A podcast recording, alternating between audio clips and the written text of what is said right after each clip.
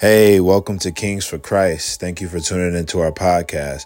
We pray that today's message touches your spirit and that you're able to take something from it and grow. And we pray that you enjoy it. Thank you. As we get started, uh, the plan today is to read the first two chapters of Psalms. And so it's about eighteen chapter, eighteen verses combined. But as always, uh, before we get started, we're going to go ahead and pray. Dear Lord, I thank you for today. God, I thank you. Um, Lord, for allowing us to uh, be here today, waking us up this morning, just allowing us to uh, come together and gather, Lord, to speak about you, to learn more about you, to go through your word, uh, to not only see what it says about us, God, but to see what it says about you and how we can grow in our knowledge and understanding of, of who we are and also, God, who you are. Um, I pray, Lord, that we are diligent and intentional with our time, that we are focused on um, the word today, God, that we are in a position to receive, in a position to gain knowledge, in a position, Lord, to grow even, that we would accept discipline, that we would accept correction, um, and truly just apply it to our lives, oh God, and be able to also give out um, this knowledge and discipline that you have, that you will be giving to us, oh God. I pray, Lord, that this morning, God, we just truly have some great conversations. I pray that we are truly able to learn something new or even just have a good remembrance, God. Uh, it's always good to, to get like another look at something, God, so I pray, Lord, that uh, we truly just hone in on today. Uh, we truly just focus in and just uh, receive everything that you have for us, oh God. Uh, I pray all these things to be done in Jesus' mighty name. We pray. Amen. Amen. All right, for sure, for sure. So, yeah, like I said, this morning, we'll be reading the first two chapters of Psalms. And as you all know, I mean, y'all been here for weeks now. We split up the reading so that everybody takes a turn or has a chance to read and then afterwards talk about it, you know. So, um. If you all feel comfortable in, in like chiming in your thoughts on what you feel stood out to you in the reading. And yeah, we just we just go off of that, you know, and hopefully the conversation keeps going. And so with, with that being said, it's eighteen verses. So maybe everybody read about two or three verses. I can start. Book one, Psalms one through forty-one. Oh, the joys of those who do not follow the advice of the wicked, or stand around with other sinners, join in with mockers. But they delight in the law of the Lord, meditating on it day and night. They're like trees planted along the riverbank, bearing fruit each season. Their leaves never wither, and they prosper in all they do. Not the wicked. They are like worthless calves scattered by the wind. They will be condemned at the time of judgment. Sinners will have no place among the godly. For the Lord watches over the path of the godly, but the path of the wicked leads to destruction. Psalms two. Why are the nations so angry? Why do they waste their time with futile plans? The kings of the earth prepare for battle. The rulers plot together against the Lord and against his anointed one. Let us break their chains, they cry, and free ourselves from the slavery to God. But the one who rules in heaven laughs. The Lord scoffs at them. Then he will speak to them in his wrath and terrify them in his fury, saying, "As for me, I have set my king on Zion, my holy hill." The king proclaims the Lord's decree. The Lord said to me, "You are my son. Today I have become your father. Only ask, and I will give you the nations as your inheritance, the whole earth as your possession. You will break them with an iron rod and smash them like clay pots." Now then, you kings, act wisely. Be warned, you rulers of the earth. Serve the Lord with reverent fear and rejoice with trembling. Submit to God's royal son, or he will become angry, and you will be destroyed in the midst of all your activities, for his anger flares up in an instant. But what joy for all who take refuge in him. You know, I've never seen the Lord's, I guess, like anger be talked about so much in a passage before. I think I, I kind of see like somewhat of the jealousy um, that God has, but I, I also understand too at the same time, it's it's in a position of God knowing what's best for us. And it's not so much of him getting angry that he's receiving, that he's not receiving glory, but more so becoming angry as to us making decisions that really won't help us or us making decisions that will probably harm us. And we can become so uh, naive and not even really understanding what's going on And I, I feel like it is more so God's becoming upset at, at that fact, not so much of him not receiving glory and praise. But I don't know, what are, what are some other thoughts about hearing God's anger uh, in these passages? I think that it just shows, like, similar to like a parent, right? Our parents know what's best for us, but, you know, we get teenagers and in middle school, we start to be, uh, we start to go our, on our own path. And I think that it's just like that. Like, God sees us, he knows what, what he has for us, but we want to, you know, do our own thing. But then at the end of the day, we always run back to him. Despite, you know, how far we go, how far you go, no matter how far you go, you can always run back to Jesus. And Jesus will put you in a situation that will make you run back to him. I think that it's important to realize that, but also know, too, that you serve a loving God. And yes, he is a jealous God in the sense of we're his children and, and we are his. But at the same time, he, he shows grace with that, too. It just it just shows how, how much God loves us. Because at the end of the day, he could destroy us all like he did in the Old Testament. But through his grace and, and through Jesus, you know, he shows grace and mercy that we don't deserve. I have like a couple questions, and I'm I'm trying to feel, I'm trying to see like how to ask them without making it seem like I'm uh, painting everything in a bad way. It's like a genuine question, and, and like if anybody has the answer, and if if if you don't, that's okay. But in verse twelve, it says, "Submit to God's royal son, or he will become angry, and you will be destroyed in the midst of all your activities." When I first read that, my first thought was like, "Well, dang! Like, do we then do we have a choice?" Is it, does it feel like free will at that point where it's like, if I submit to God, I know I'll experience all this joy, but then if I don't, then I'm exp- I'll, I'll be destroyed. So it's like, I would rather have the joy, because it feels like if I don't choose that, then I'll be destroyed.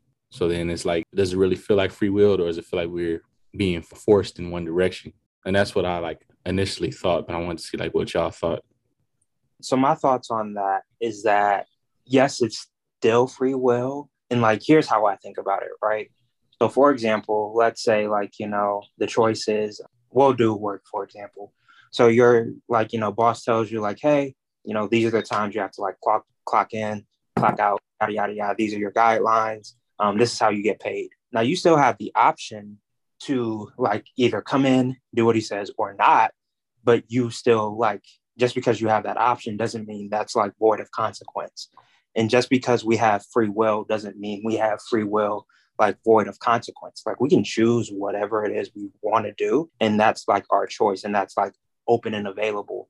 But there are certain consequences to what we choose. And that, like, you know, if we choose like the righteous path, the path with God, then, you know, we'll get the consequence of that, which is like eternal life with him. But if we choose anything outside of that, and there is only like one thing you can choose outside of that. But if you choose like not God, then your like consequence is an eternity without God. And in the same way, like, you know, like people ask like, well, if we serve a loving God, why would he force me to like, you know, do this to be able to like be in heaven with him? And it's kind of like, it's not that God is like forcing us to do anything, because like I said, we always will have that choice. But if you choose God on the earth, then like your eternal life is like chosen with him. But if you choose something outside of God on the earth, then the way I've heard it explained is that God is too loving and caring to make you like do something you don't want to do. And so earth is like your choice to say like God or not. And if you say not to God, then he's not going to force you into his presence without your consent to that. To uh, add on to that really quick, I think sometimes people in the world can kind of belittle Christ's sacrifice. Like, literally someone died so that I could live. And it wasn't just anyone. Like, this is someone who was holy and perfect and righteous, like someone who was literally at the right-hand side of God, deciding to step down from his position in heaven to be a sacrifice that pretty much received a punishment that I deserved. I mean, if someone saved my life, like, I would do anything to show them, and I'm appreciative of that.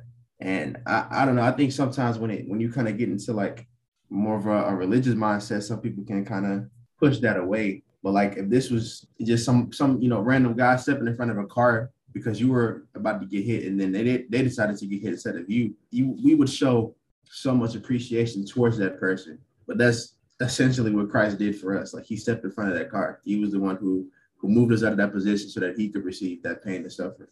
And then we don't we don't show that we love and appreciate that. Like, I I, I feel like, of course, like, I would be upset.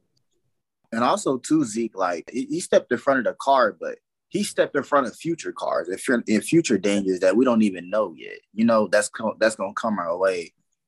Yeah, to answer your question, Eddie, I think after reading that, I think we still do have free will. I honestly think he made it like he made the he made it easier. You know, I feel like with a lot of a lot of decisions in life, we don't know the outcome, we don't know the con- consequences of those or whatever we choose. But I think in verse twelve, he like he like clearly tells us like what our consequences and what will happen if we choose to like kiss his son or if we choose to like live a life of destruction.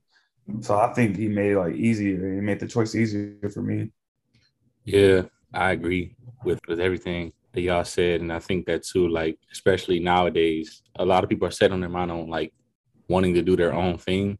And they see it, like serving God as God is like holding them back from having fun or like, you know, kind of being out here. Verse three, it says, let us break their chains, they cry, and free ourselves from slavery to God. In that sense, you people make it seem like serving God is like you, you trapping yourself. And like people really just like, they, they probably don't want to admit it, but at the end of the day, they probably just want to do their own thing. And I think too, like I've been guilty of that too, where I just like want to do my own thing, you know? And I, I know that's just my natural, like fleshly side talking, so.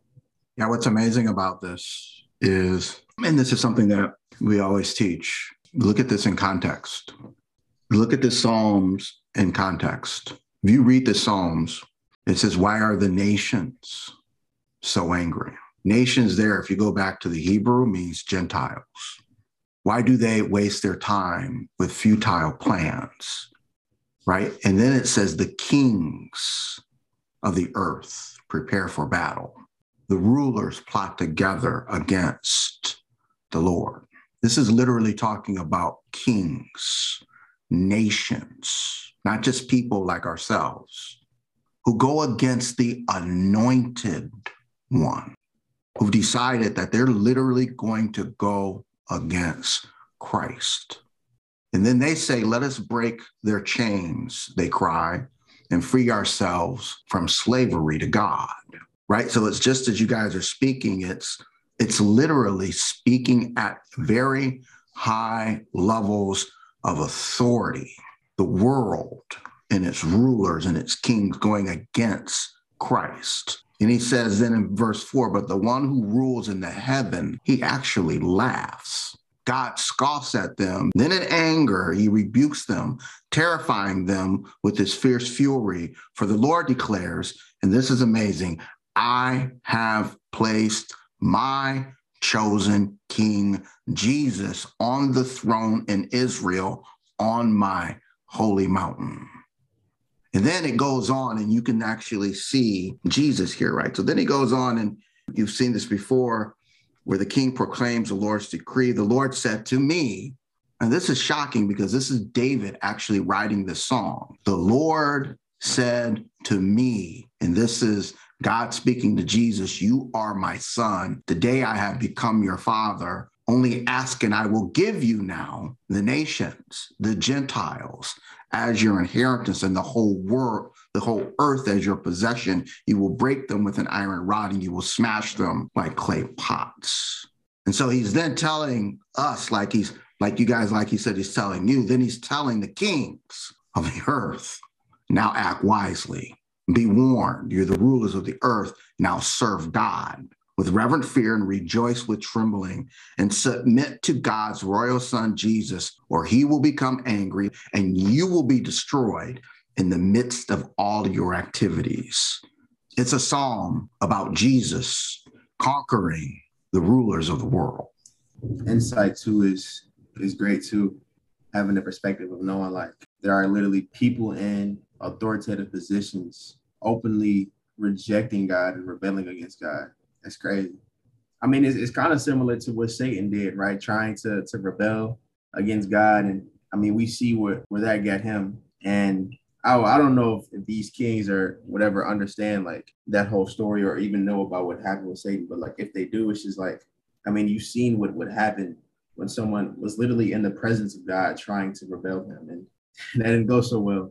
But you can literally see like how Satan is at work within this world and literally going for everyone, especially those in, in some type of authoritative position. Because I, I think that's something that humans are, really seek after, is some type of authority, some type of leadership, um, especially now in, in this crazy season of not, not knowing what to do. No one knows how to go about navigating this whole COVID thing. And so we're just kind of, well, what is this person saying? What is this doctor saying? What does this president think? So if there's you know, someone to attack, if there's someone to to go after, it's definitely someone in a, an authoritative uh, or leadership position. I have a question. So when people are in these authority positions um, and they know people are leading them, why do they lead people astray? In a sense, like, why don't they direct them towards Jesus knowing what's about to come? I think if you look at who writes this song, right? It's David, a king. And he's a king who's like after God's own heart. You can ask anybody, who is your biggest heart as a man? Your kids, right? And he loves, I mean, think about David. He was, you know, he was taking care of the sheep when his brothers were vying to be king, right?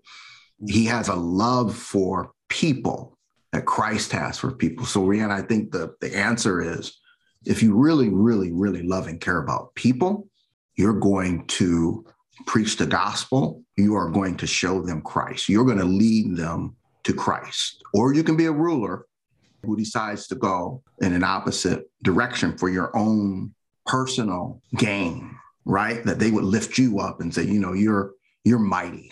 But it's not about us, though. It never was and never will be about us. So I understand that point, but it's not.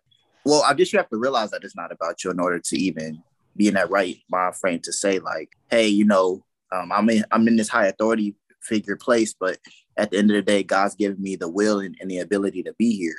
Um, and I'm going to use whatever God tell me to do to guide the people to Christ instead of, oh, everybody follow me and I'll lead you, you know, give you the wealth, give you whatever you need instead of relying on Jesus. So I also think about, like, do these, do these leaders, t- today's leaders, do they actually know about this stuff? Like, do they know about God? And then on the flip side, maybe they know and they just refuse to acknowledge it. Do y'all think, like, Joe Biden is, like, really practicing, you know, Christian values or whatever? Or do you think he's, like, doing his own thing or whatever? I, I think, too, like, a lot of the time we see people start off, like, in the church or start off in, as a, a Christian, and then they get to this level or this platform, and then they, you know, kind of do their own thing. You know, maybe they're influenced by, you know, the status and wanting to keep it and doing, and doing whatever they can to keep it. And so, yeah, I don't know. I mean, that's a, a question of thought. Like, think about these different people in authority, different presidents that we've had. If they was really serving God, do you think that the United States would be in a, in the state that it's in right now? For a lot of presidents, they proclaim to have, like, you know, believe in God, but then it's like the, the policies and different things. It's like, does that really line up to it? Can they even do it, or will they even be elected as president? So I don't know. You know, I, I'm thinking about just how we're so. In this world, we are more interested in pleasing people as opposed to giving them what is true or what is what is fact. Especially if you're in some type of, like, leadership, right? You know, you want to remain where you're at, and so you're going to do things that's going to get people to vote for you to stay in that position, or get you to, like, c- c- continue to receive the the power or the benefits that you have for being in that role. So even if they do believe in God and have some type of relationship with God, they're more concerned about doing what people like. And so it's like, I'd rather just, you know, just make you happy. I'd rather just please you and just give you the stuff that you actually may need to hear, mm-hmm. even if you don't want it. And it, it could be damaging, man. And I mean, just if we, even, even if we took that approach as a parent or leader or any type of position like that, if I'm only giving you something that you like, that may make you feel good, but there's going to need to be some type of growth or some type of learning that people need. And so if I'm if I'm constantly treating you right, even if you do something wrong, even if you deserve some type of punishment, and I still just, you know, do something that makes you happy, I feel like people could just are doing whatever or getting away with it, whatever, and feel like there's no consequences in this world. Mm. How do we get away from that? How do we get away from, or consistently get away from, people pleasing? Like, I think I think uh, staying in groups like this and help and holding each other accountable, because um, we know out in the world, you you know, you want the people please, but in a group like this, um, or um, a group of believers who really, you know, following Christ and uh, reading His Word and, and things of that nature, and, and just ask them to hold you accountable. Like, if you see me getting greedy with a certain thing, like, tell me. and they'll hold me accountable. And then if everybody hold each other accountable, all y'all on the same playing field, so nobody's higher than the, than the next person. And y'all could come to each other and say, hey, I saw you doing this, this, and this. Um, and you know this is coming from a place of love. Like, you need to stop. I think a lot of times when you're um, people-pleasing, you don't even recognize. So it's just uh, about the people you have around you and somebody being willing to call you out when you are acting different act, or acting, acting wrong. Sometimes, too, I, I think it can be dependent upon the relationship that you have with, with people. I think it's definitely easier for me to confront someone or to give them truth if I have some type of relationship with them, and then for me to just walk up to somebody random and, and tell them something that they may not want to hear. But that's, I mean, that's really what, what God wants us to do. Like, saving souls is, uh, you know, part of the kingdom work, but we're told to make disciples, not just, you know, populate the kingdom of heaven. Mm. So a disciple is more than just telling them about Christ and then giving them like the God, and then I'll just like, all right, sweet, next person. Like, what, they don't have any direction now. Like, gave them, you know, access to, to to Christ, and then now it's just like, what do I do with this? What do I do now? How do I live my life as a servant of God, as, as a leader or a follower of Christ? That's where the discipleship comes into play, you know. So it's not just telling people about God; it's literally making disciples. So teaching them, training them, praying with them, and also helping them go and share their faith to other people. I think, and that's, you know, when I would go on mission trips too, that's something that would always bug me. It's just like, we would go and share the love of God with people across the nation. And then once we, you know, share the gospel with them, whether or not they accept it or not, we'll just be like, hey, well, you know, that's a seed planted, which for sure is definitely a seed planted. But it's just like, man, like, who's going to help grow the seed now? Mm. We just, we just planted, and now there's, there's no one to, to labor. There's no one to tend or take care of, of the garden. As a servant of God, like, yes, of course, this, there's a, an aspect of letting God doing the work, but not all of it. Like, then it it, die, it dies down.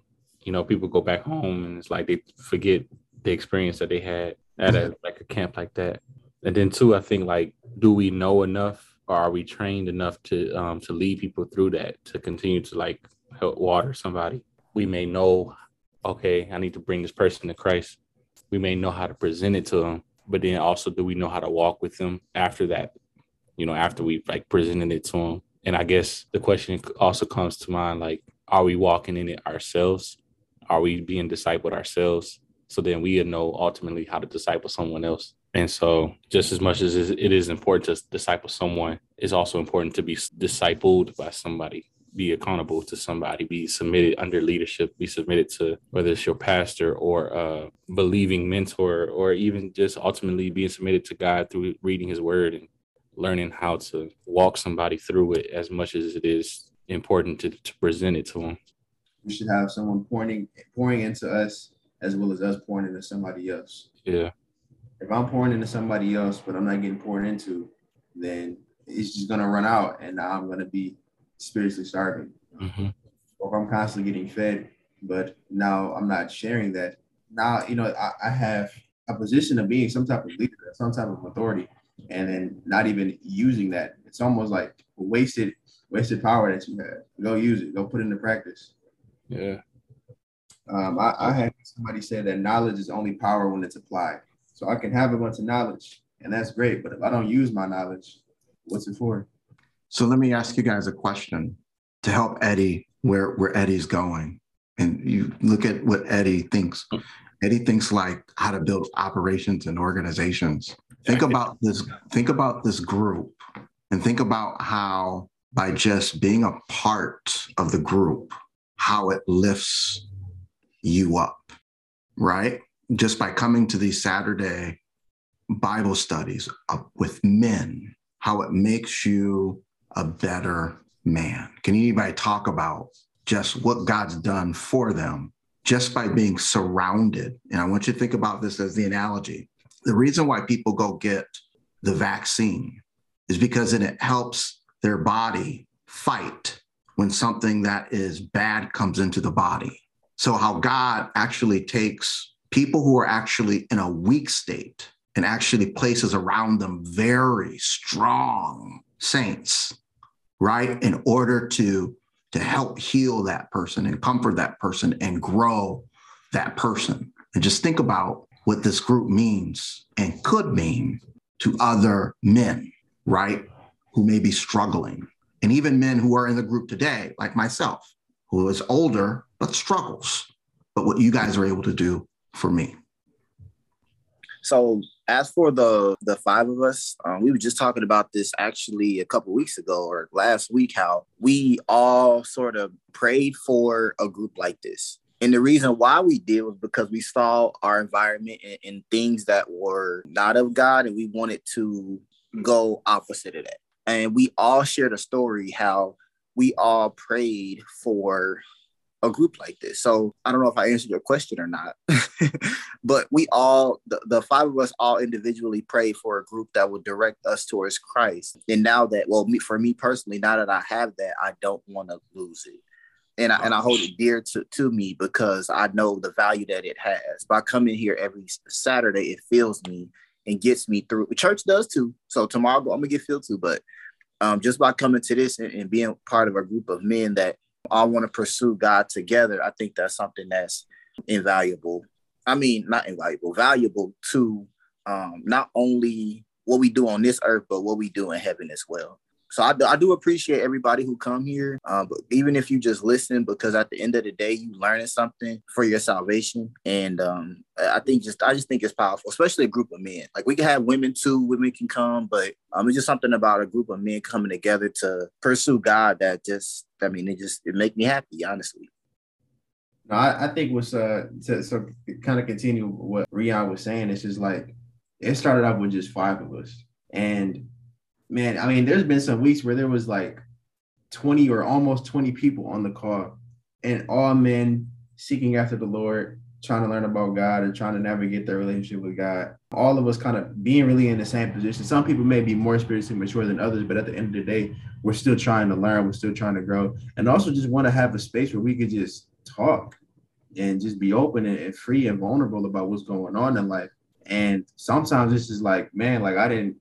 Who that this would be the, the outcome. Like it literally just started off as like us five trying to memorize some scripture. And then now we're in a Zoom, um, inviting all different types of people to come inside and outside of the state, uh, making a podcast. And it's just like, it's crazy to see like what, what we're doing now from, from what's something that started. And like for me personally, it's definitely helped challenge me to grow in my relationship with God, to not just keep my faith like on, on Sundays and Saturdays, but to really like carry God with me throughout the week. It's definitely challenged me to be open more, be vulnerable more. I think I, another area too that's been helpful was just uh, addressing conflict. I know it may not be something too much that we talked about, but just being here has allowed me to kind of like address certain stuff like that and not necessarily run from it, but rather talk about it whenever it's necessary. I think for me, it's just been like, I feel like every Saturday I feel uh, like I get like re-anchored, especially these, I don't know, it's weird. Just like last like few months or a couple weeks, it's always like been like a struggle sometimes, like mentally. But then, you know, I come by Saturday and I got kind of get re-energized and like refreshed, seeing um different, different men and that are, you know, in the same boat, kind of get reminded that, of course, that I'm not alone. And it kind of gives me that motivation to um, continue praying and continue like reading. So for me, it kind of like, it, it strengthens me. It kind of gives me the boost. I want to get to a place where I'm not like, all right, I'm waiting for that Saturday to get my boost. And then like by the by the time it's next Saturday, I'm like drained and I'm getting, trying to get that boost again. Like trying to get to that point where I'm like, the boost is maintained. And I think that into this group, like reminds me to like read the word every day and pray every day. And that's how the boost is like maintained. But to be honest here, like it's a, it's been like more of a struggle. And I think it's because of my desire to want to get closer to God that maybe the past life and the enemy and it's like a, like attacking. And then sometimes doubt settles in. Like, is this all really worth it? Is this all even real? But then to see all these men that are be- strong believers as well, just like, it gives me that encouragement. It's like, okay, there is something to this, you know, this, this is worth it. You know, this is something sacrificing my life for and giving up my life for to gain something better. You know, that's just me. I, I could be even more like transparent, but you know, that's what it is. That's what this group is. So it's definitely a blessing to me for sure. Yeah. And I can, you know, like add to that, because this, this small group is a part, you know, like of my testimony that I'm sharing tomorrow at my church, my baptism. So like, I'm happy for this group. Like I look forward to it every Saturday and just, you know, just talking to y'all like on the daily. Um, so, I mean, I look forward to the group. I mean, I feel like I grow every, every Saturday and, you know, like I'm held accountable, coming to y'all about anything. So yeah, I'm thankful for this group. Thankful for y'all. Y'all are part of my testimony. So appreciate y'all. Without small group, like this group, like I don't even know, like if I would even be a Christian right now. Just joining like that Bible study back in April, like that meant a lot. And, you know, like the rest is history. So without this group, I mean, I don't even know if I would even be like involved in the church right now, you know, um, serving and even being like on this call. So yeah, thankful for the group. Just to remind everybody, Psalm one starts and it says, "Blessed is the man who walks not in the counsel of the wicked, nor stands in the way of sinners, nor sits in the seat of scoffers. But his delight is in the law of the Lord, and on his law he meditates day and night." This is like part of my testimony too. Um, it says that, you know, blessed is the man who walks not in the counsel of wicked. And so pretty much one of the things that I've like come to see in my walk with God and in other people's walk with God, and some of the guys that I talk to, like outside of this call, I have a really like solid group of like Christian friends that I can like really like call on. And like when I'm going through dirt and just be like, yo, like I need to get some stuff off my chest. I'm really like feeling this right now. I want to scream at somebody. I want to fight this person. Like I really like, and they are there to like calm me down, hear me out, and not just be like, oh, well, you know, you too holy for that or anything like that. But just truly be able to like be there for me and like push me back to God once I'm done with all the stuff that I like need to go through sometime. It's it's like funny because the Bible always tells us in multiple different ways, like, you know, who you surround yourself with is important. And so they tell us, I think in one of the parables, I can't remember which book, but Jesus tells us that like, you know, a little, I think it's called like leaven, like it pretty much like a little leaven like ruins the whole loaf of bread and like throws everything off. But then he also tells us that like iron sharpens iron. And so it's not about like, well, if I'm a good person and I'm hanging out with a bad person, then I'm going to become bad always. Or if I'm a good person hanging out with a bad person, then they're going to become good always. But it's about who pretty much feeds the other person.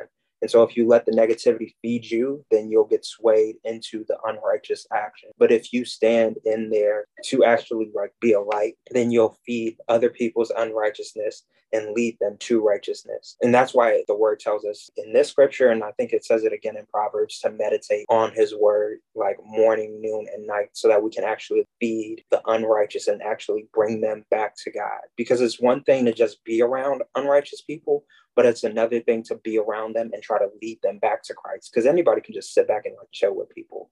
Like that's not like something that's extremely hard. And even though there might be things that like hit you and like make you cringe up, anybody can like honestly sit back and just like, you know, chill. Because we have family that's like not saved. At least I do. I can't talk for everybody. But I have family that's like not saved. And it's easy to just sit back and just sometimes just let life be and just like hang around them.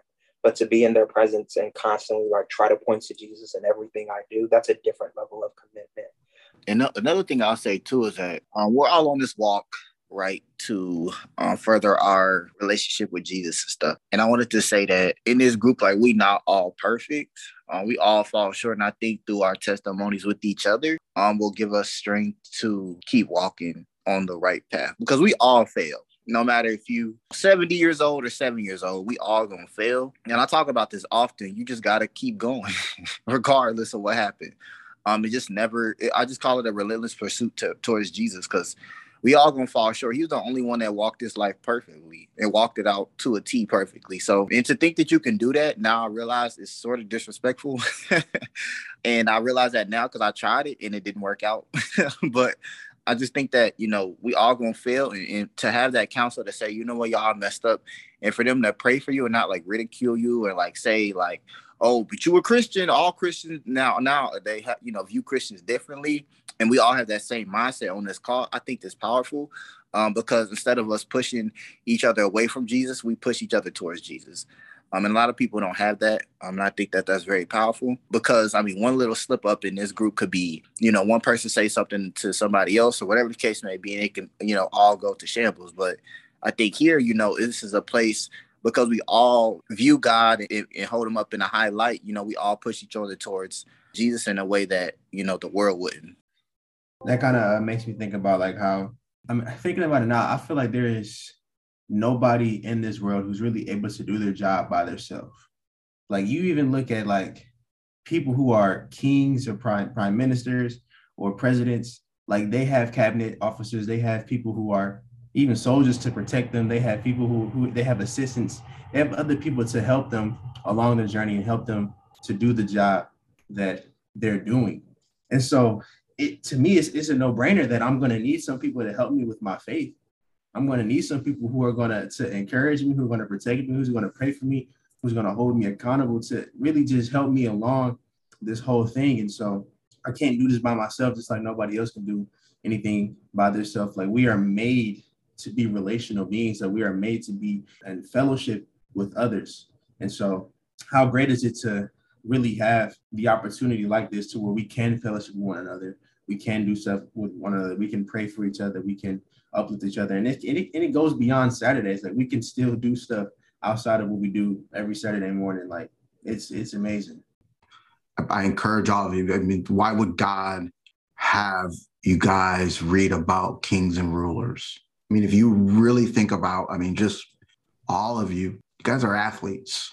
And ultimately, you know, as an athlete, that in order for you to become better, you want to be with the best athletes, right? You know what I'm saying? You want to be on the best team. You want to be on the best squad, right? Why would God have you guys all read and study about being kings and about being rulers, right? So that you can help one another. I mean, think about what makes great leaders great, being around other great rulers, keeping yourself accountable. I will bet you if you look at all of the people in the world who are C E Os and the people who are governors and the people who are presidents, I bet you they are surrounded with the ones who are really good with other great rulers, right? You know what I'm saying? That keep them accountable and say, hey, listen, I know you have a real life struggle. And Marquel always, like always pushes me and has been pushing me towards this for the last like two years.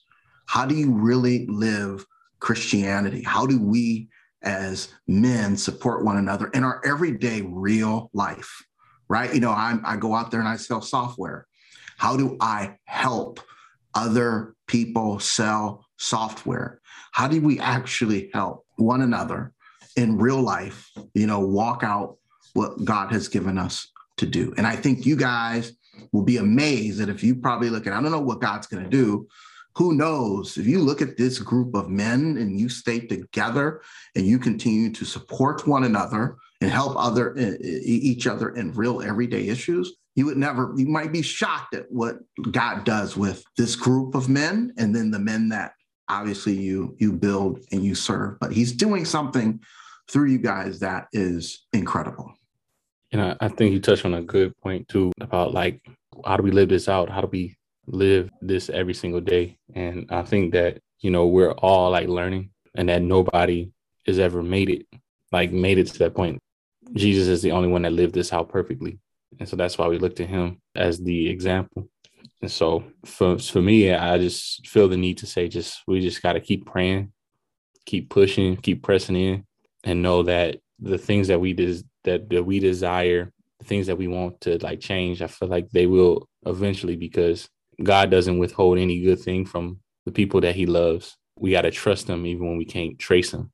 And that being being with a group of men like this, it shows that God is working, that God is moving, that God is in control. He still sits on the throne. So, yeah, that's the, some of the thoughts that I keep have that I'm having, like just we got to just like keep keep praying, keep doing this thing, no matter who shows up or not, being consistent in our walk.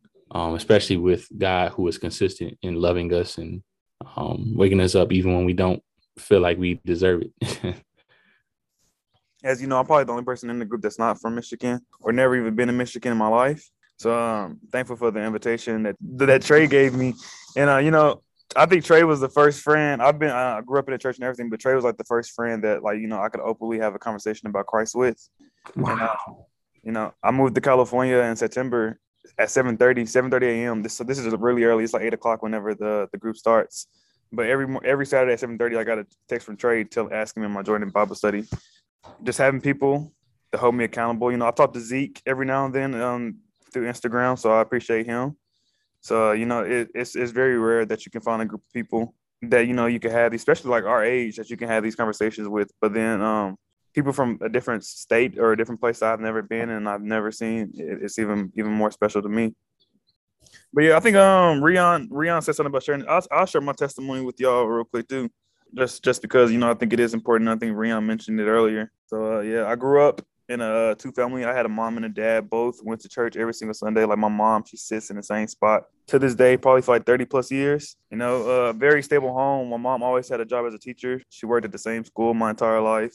My dad, he uh he worked at the hospital my entire life before he retired. I, you know, I grew up, I had a nice, a nice life growing up. My mom was a teacher. She thought it would be best for me to go to like inner city schools and learn from people that looked like me. So I, I grew up going to predominantly white schools. And then uh, high school, I made the switch over to uh, all black high school. It was like ninety-nine point six percent black. And then, um, you know, I, I hated it at first. Thought it was the worst decision ever, but it turned out to be the best decision for me. Go on to college. And this is like my first, like my first chance at freedom. Like growing up, I was always, my parents, you know, they're like really like strict and they felt like, you know, I didn't really have a lot of freedom. So I went to college and um, experienced freedom. Freshman year, uh, I think my first semester, I finished with a zero point eight eight G P A. I came in like a four point oh student and I had less than a one point oh my first semester.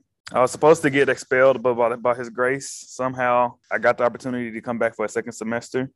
Second semester, you know, I didn't learn my lesson because the grades didn't improve. And my behavior didn't improve either. Um, I end up, I got recorded in the dorms, and, and I was in a fight, and it got recorded, and it got eventually it got sent off to um, student conduct.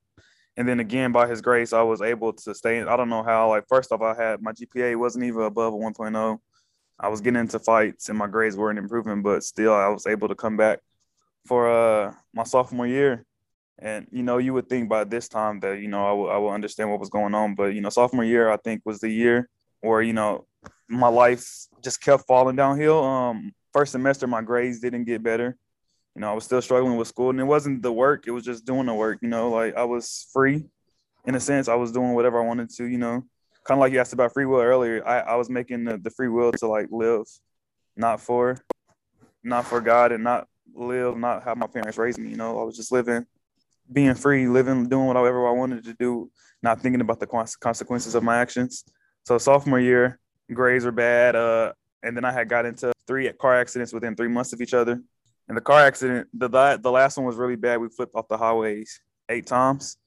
And, you know, you know how we are. I was in, a, I was in um, a Ford Explorer with, uh, let me think, seven people, a five-seater with seven people. So I was, like, actually, like, in the lift gate, like the back, the hatchback part. And we flipped off the highway eight times. And then um, I actually flew out the window. And not a scratch. Literally, the only thing I had was like body aches, and I had like one scratch on my face. But um, I got prescribed um Xanax for, for like the pain I had.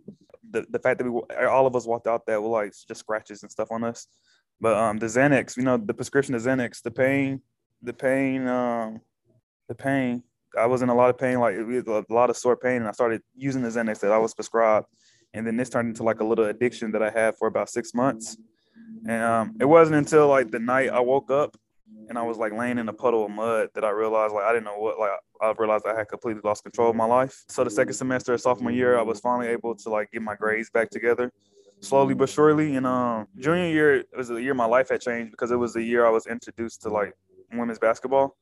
And it was the year that I got like my job with uh, the women's team. And um, from there on, like, you know, my grades, my behavior, I got involved. I started going to church again. My mom, she finally trusted me enough to give me my car. So I was able to uh, to drive down to church again. But, you know, I was still living for the world. Although things looked better on surface, like deep down inside, you know, I was still choosing to live a life. It was just hidden, you know, I felt like it was just hidden. Like you couldn't, if you like, if you wasn't close to me, you couldn't see it. But like as before, but it was still hidden. But, you know, just kept living like that for the next couple of years. And then COVID happened. And then when COVID happened, uh, I really just slow, like life just slowed down for me.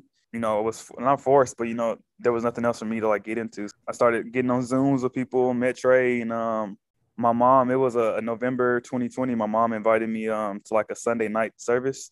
That that day, uh, it was it was I don't know what it was. It was just something. I think uh, the song that they played was "Big" by Mike Pastor Mike um, Mike Junior And I listened to that song, and that, I think that song changed my life. And um from there on, it, it's been a different. It's been a different. I've been like a completely different person. Uh, I've been in the church. I started serving in the church before I moved to California. Um, I was serving on the. Um, Did uh, middle school and high school Wednesday night service. I was doing um parking lot service. I was like literally like surrounded by people of Christ, and yeah, it's just sometimes you just gotta slow down. Some like and like you know, life will slow you down if you don't if you don't catch up to you fast enough.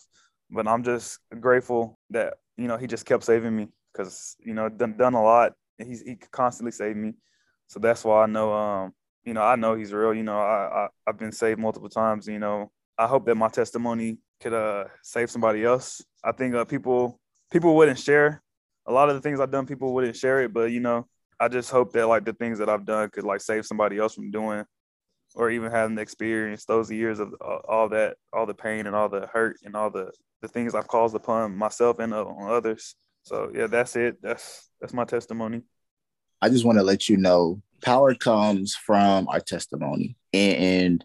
I just want you to know that God loves you. And no matter how far you think you are away, you're you're not that far away from God. And he loves you. And, and he wants you to know that no matter what happens in this world, that he will always have your back.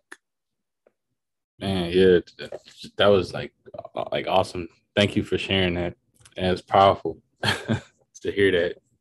Especially with the, I guess I had a question about, about the Xanax. Like, did the doctor... Did they tell you about those, like the factors, like the uh, the risk, I guess, or and then how did you work through that? Like when you realized that it was becoming like addictive, like how did you break out from that or break away from it?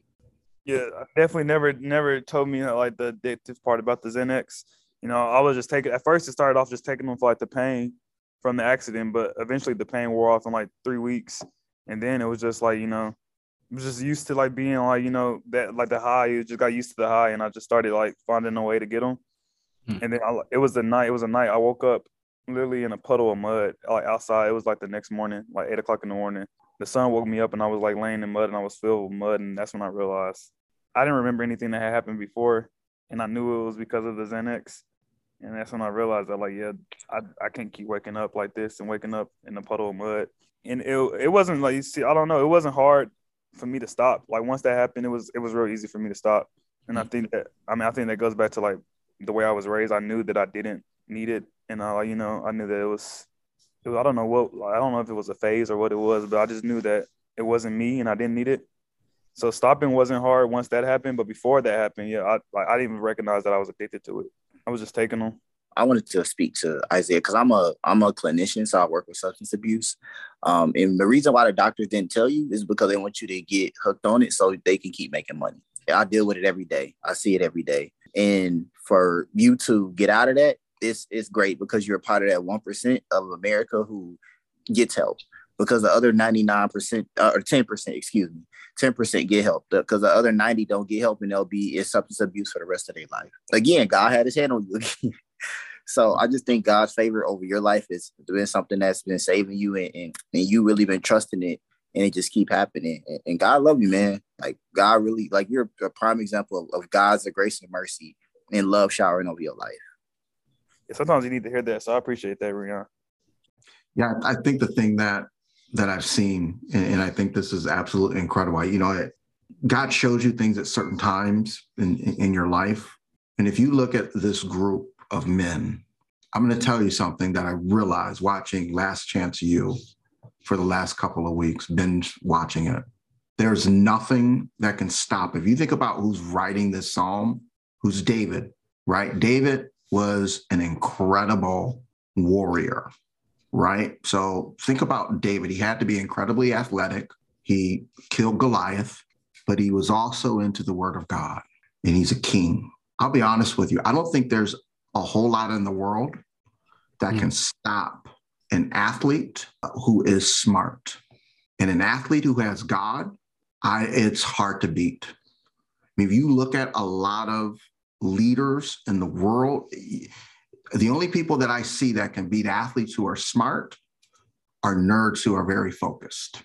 But a nerd who is focused, right, can get, can go through things in life, but not have that will to get back up and to fight, right? You know what I'm saying? He doesn't have the will of David to, to, to get chased by Saul, you know, like part of his life. He doesn't have that will of like Joseph to be put in prison and to come back, you know, by the power of God and then to end up ruling over Egypt. An athlete who is smart, I'm going to be honest with you, and who is into the word of God cannot be beat. He's, he's designed to be a warrior. And I think that's one thing that I saw, you know, I, I watch, I, I'm not turning this into a Last Chance You, is Satan always wanted all of those athletes to think that if I make it to the N F L, I'll be great. Or if I make it to the N B A, I'll be great. But Satan doesn't want you to recognize that if you're an athlete, if you have that desire, and Paul even describes in, in, in the book of Second Timothy that an athlete or a hardworking farmer or a warrior is somebody who is incredibly useful, and especially if you have the word of God, you can't be beat. A nerd who, who has God is also very, very talented, but he doesn't have that fight to get back up again and again. As we wrap up this episode, we just want to thank you all for tuning in, for your, for your support of Kings for Christ. And we just hope that you stay tuned. Stay tuned for more episodes as we continue to kick this out um, and continue doing this in the future. And while you're at it, follow us on Instagram at We Are K four C. Again, on Instagram, follow us at We Are K four C. And along with that, share it with family and friends. And we hope that this is not the last time that you've taken the time to hear from Kings for Christ. Until next time.